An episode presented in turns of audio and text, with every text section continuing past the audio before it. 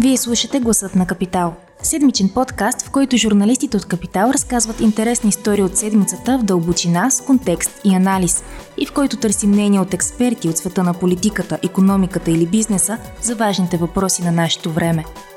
Здравейте, вие сте с гласът на Капитал, аз съм Анина Сантова. Тази седмица фокусът падна върху една тема. С какви мерки правителството ще се бори с инфлацията, така че да помогне на хората и бизнеса? Това обаче се оказа не толкова лесна задача на фона на неустойчивата управленска конструкция и в крайна сметка се залитна и към популистки мерки. Има и добри идеи, разбира се, които ще подобрят бизнес средата. Като цяло обаче предложеното със сигурност няма да понижи инфлацията, ако вярваме на учебниците по економика, някои от мерките дори ще я засилят. Друг риск за България е, че се отдалечава от еврозоната.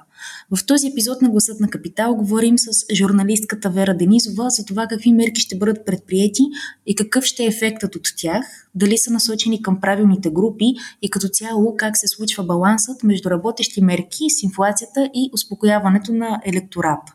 Това е нещо, с което и други европейски държави се борят в момента. Здравей, Вера! Здравей! През последните седмици имам чувство, че всеки моли държавата за пари. А, дали превозвачите, дали Софийския градски транспорт, а, които организираха протести, дали бизнеса заради високите сметки.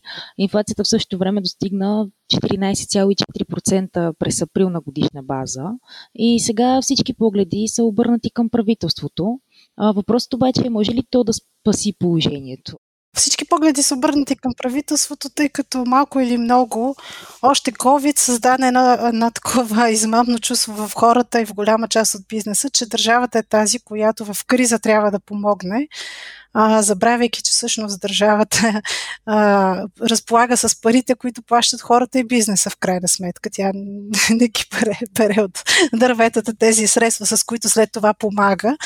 А, така че само по себе си това, нали, логично е нонсенс, но така или иначе е, и в цяла, в почти цяла Европа също и бизнес и хора очакват държавата да им помогне в този момент, в който инфлацията расте. Потребителската е 14,4, всъщност тази за индустриалната инфлация, за която медиите малко а, говорят, но тя също се следи от статистиката, е доста по-висока. А, и тя се дължи основно на високите цени на горива, на някои други суровини, които се повишиха заради а, войната. А, Друг, друг, другият голям източник на инфлация в развиващата се част на света, на развиващите се економики са а, разхлабената политика на цен, големите централни банки, а, която се провеждаше с цел по време на COVID-кризата да има повече средства да се да, да има стимул хората да потребяват, фирмите да инвестират, а, съответно економиката да се оживи по-бързо, но всичко това в крайна сметка а, в един момент генерира инфлация.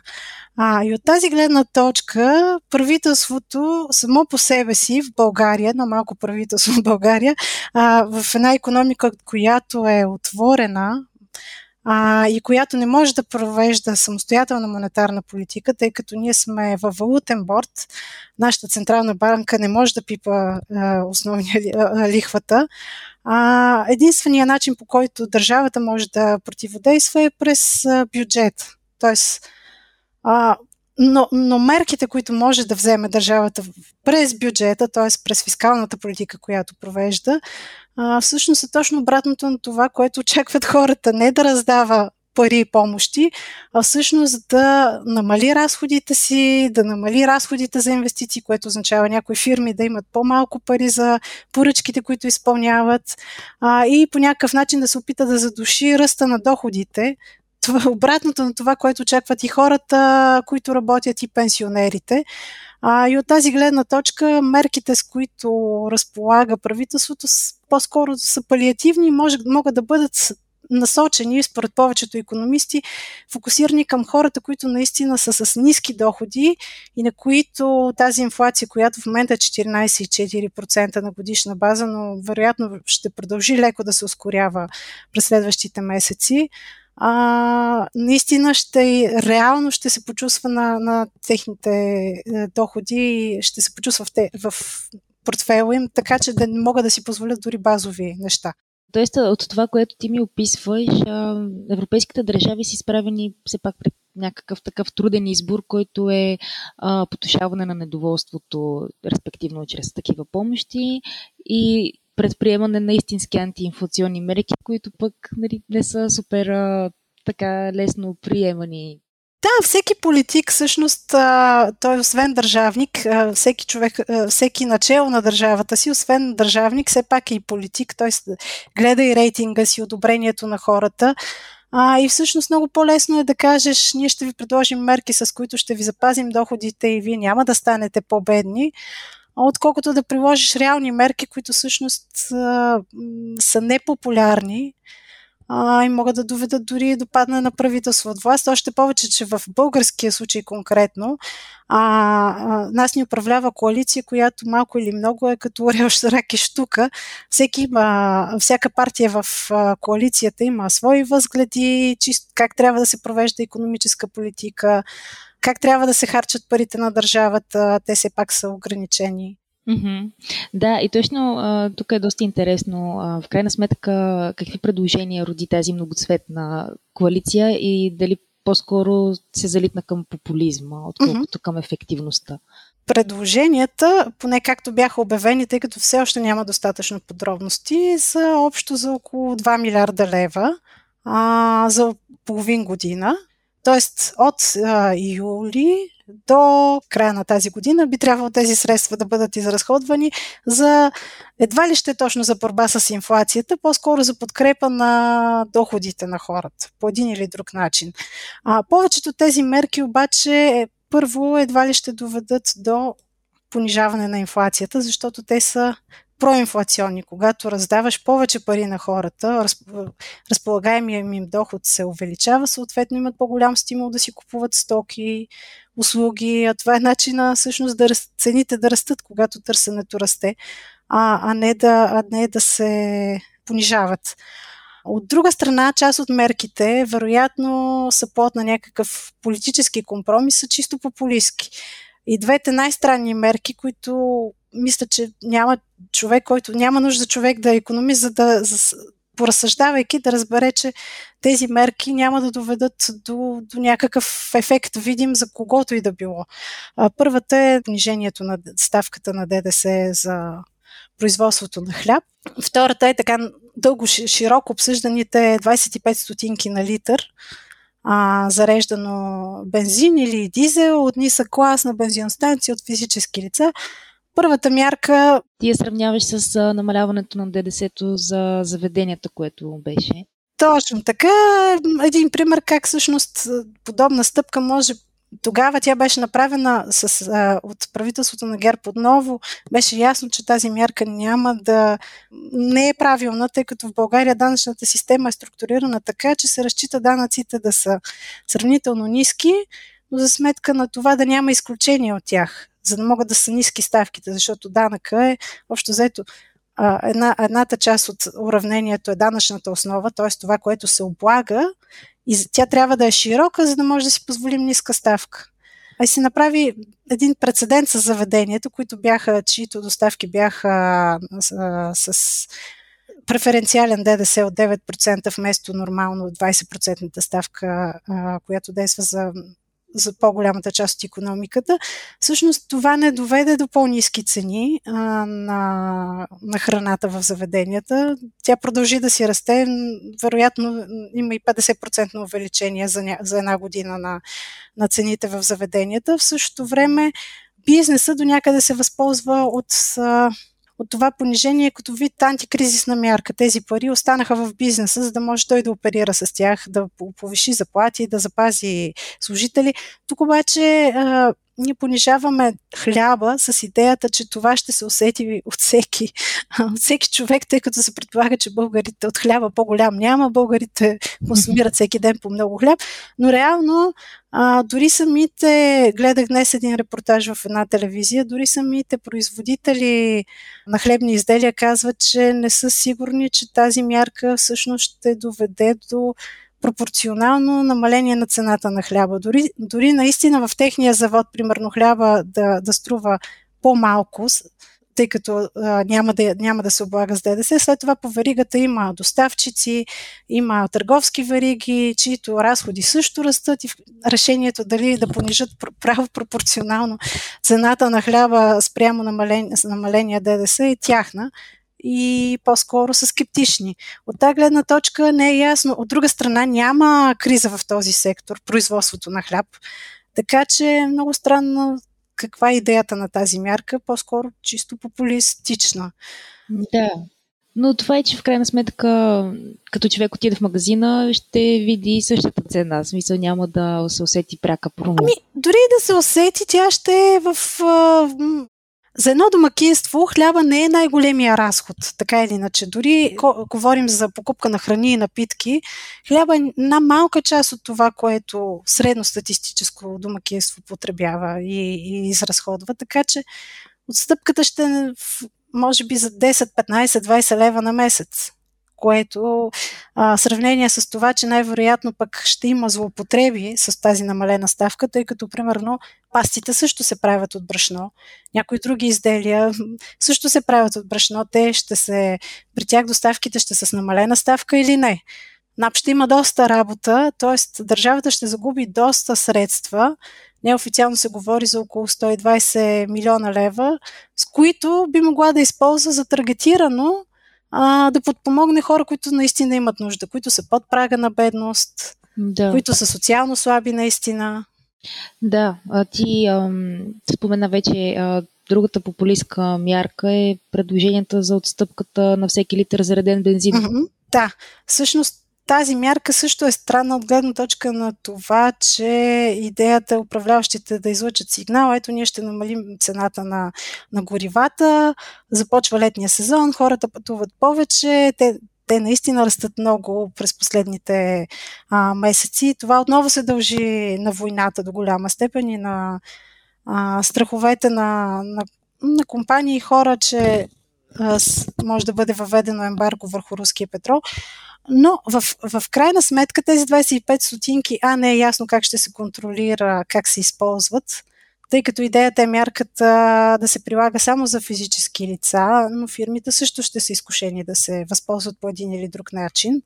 А, второ, не е ясно самите вериги, бензиностанции, доставчиците на горива, дали няма да погълнат тази а, отстъпка, тъй като цената може още другата седмица заедно с котировките на петрола да нарасне, т.е. хората няма да усетят кой знае колко тази отстъпка в бюджетите си.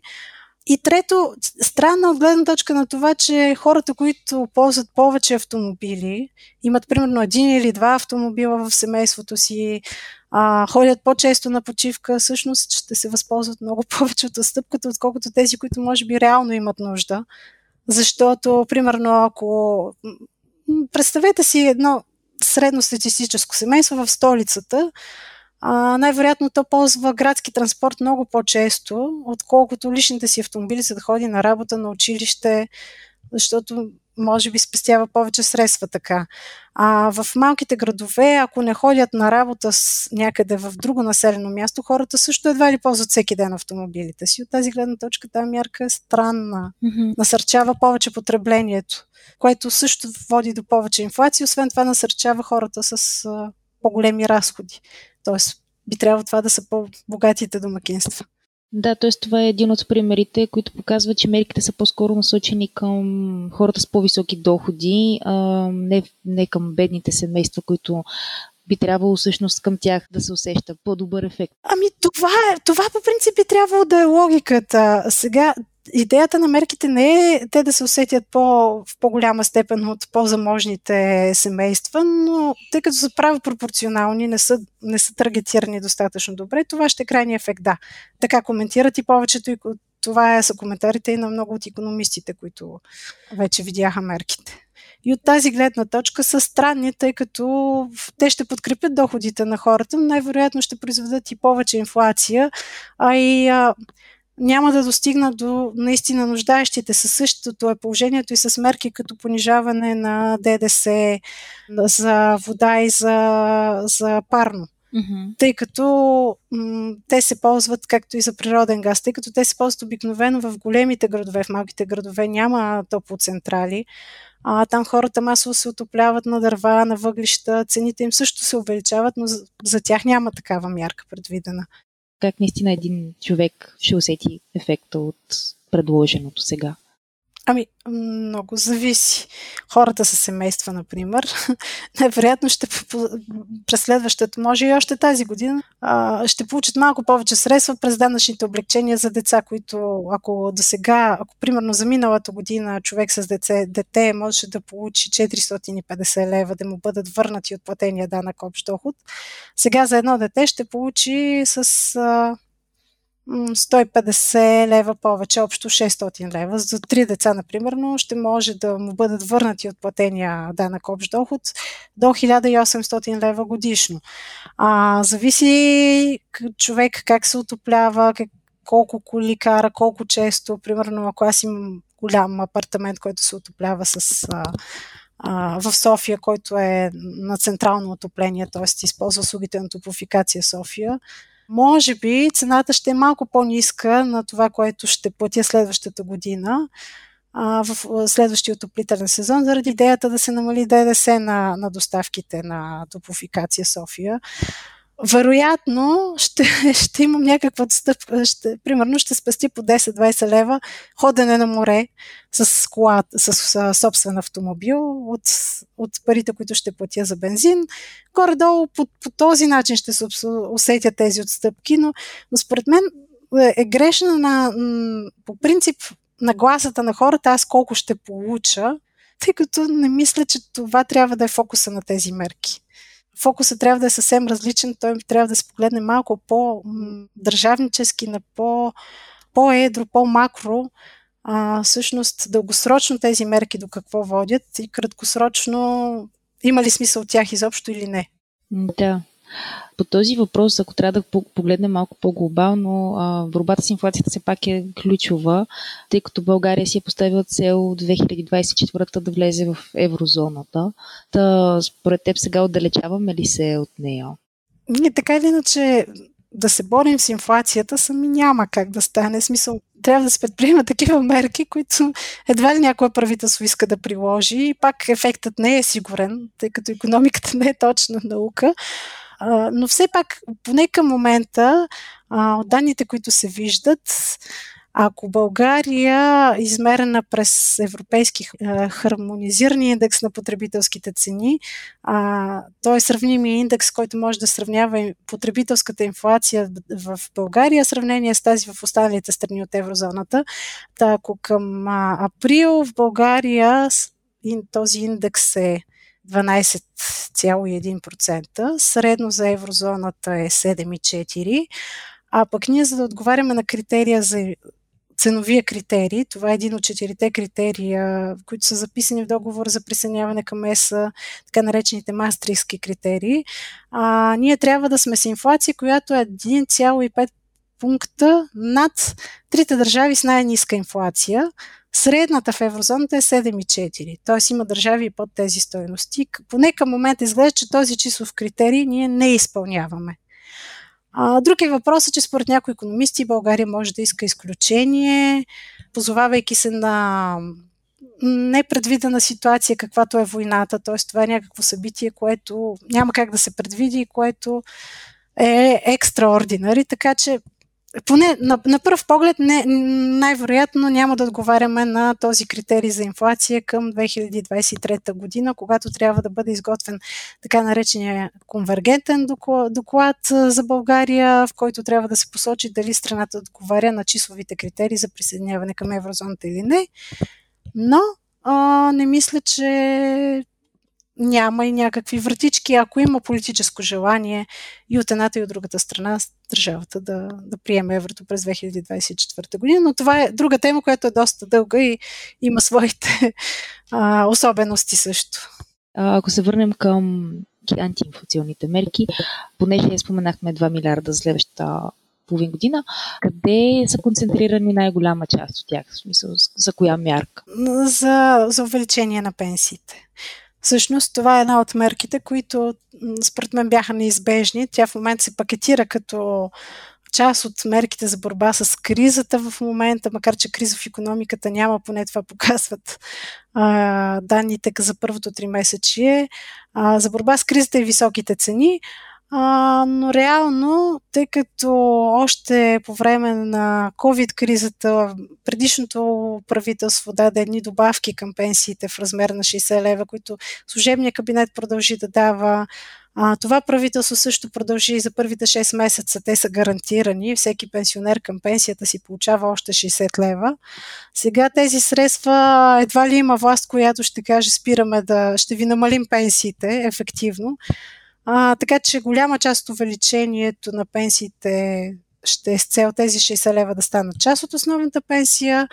А, и управляващите също така твърдят, че малко изпреварващо. Няма, няма както по закон, така нареченото швейцарско правило, да увеличат пенсиите с пада се около 6,1%, с малко по-голям процент десетина, за да може общото увеличение да е малко над 20%, което за човек с минимална пенсия означава, че ако до към 1 май е взимал една сума, а след това тя ще е с около 37, 37 лева повече след 1 юли.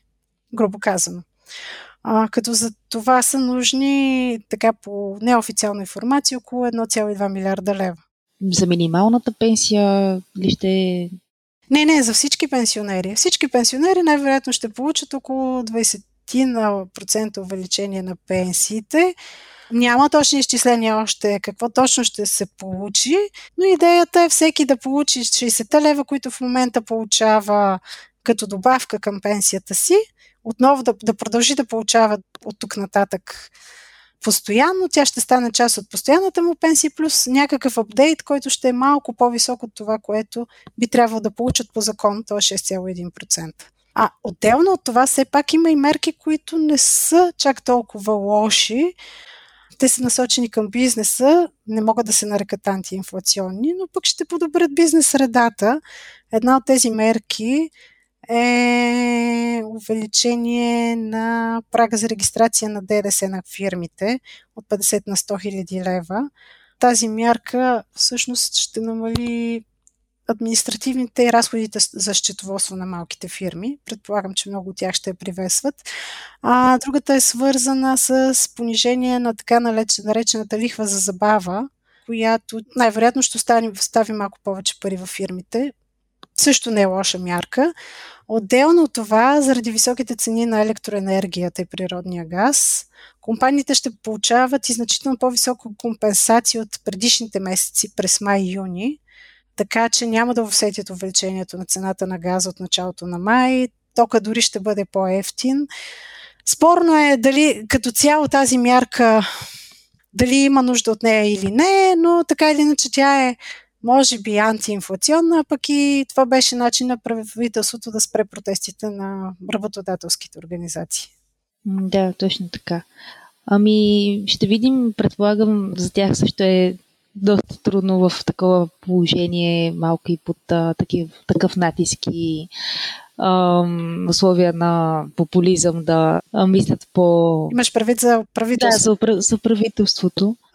Да, макар че все пак всичко беше в неговите ръце, той предпочета да предложи този пакет от мерки. Дали как ще действат, ще видим те първо. Още повече, че голяма част от мерките трябва да минат и през парламента, т.е. на идеята е да започне действат от 1 юли. Mm-hmm. Според някои економисти дори са закъснели, но предстои да видим какъв ще е ефекта, дали ще бъдат приети в парламента. Да, ще, ще бъде интересно. Ами добре, благодаря ти много, Вера. И аз. Ако този епизод ви е харесал и искате да слушате новите епизоди веднага, щом излязат, абонирайте се за гласът на Капитал в Apple Podcasts, Google Podcasts или Spotify. Обратна връзка можете да ни изпращате на podcasts.capital.bg или в познатите ви профили на Капитал във Facebook и Twitter. Музиката, която чувате в този подкаст е написана от композитора Петра Донтаков специално за Капитал, а епизодът монтира Тихомир Колев.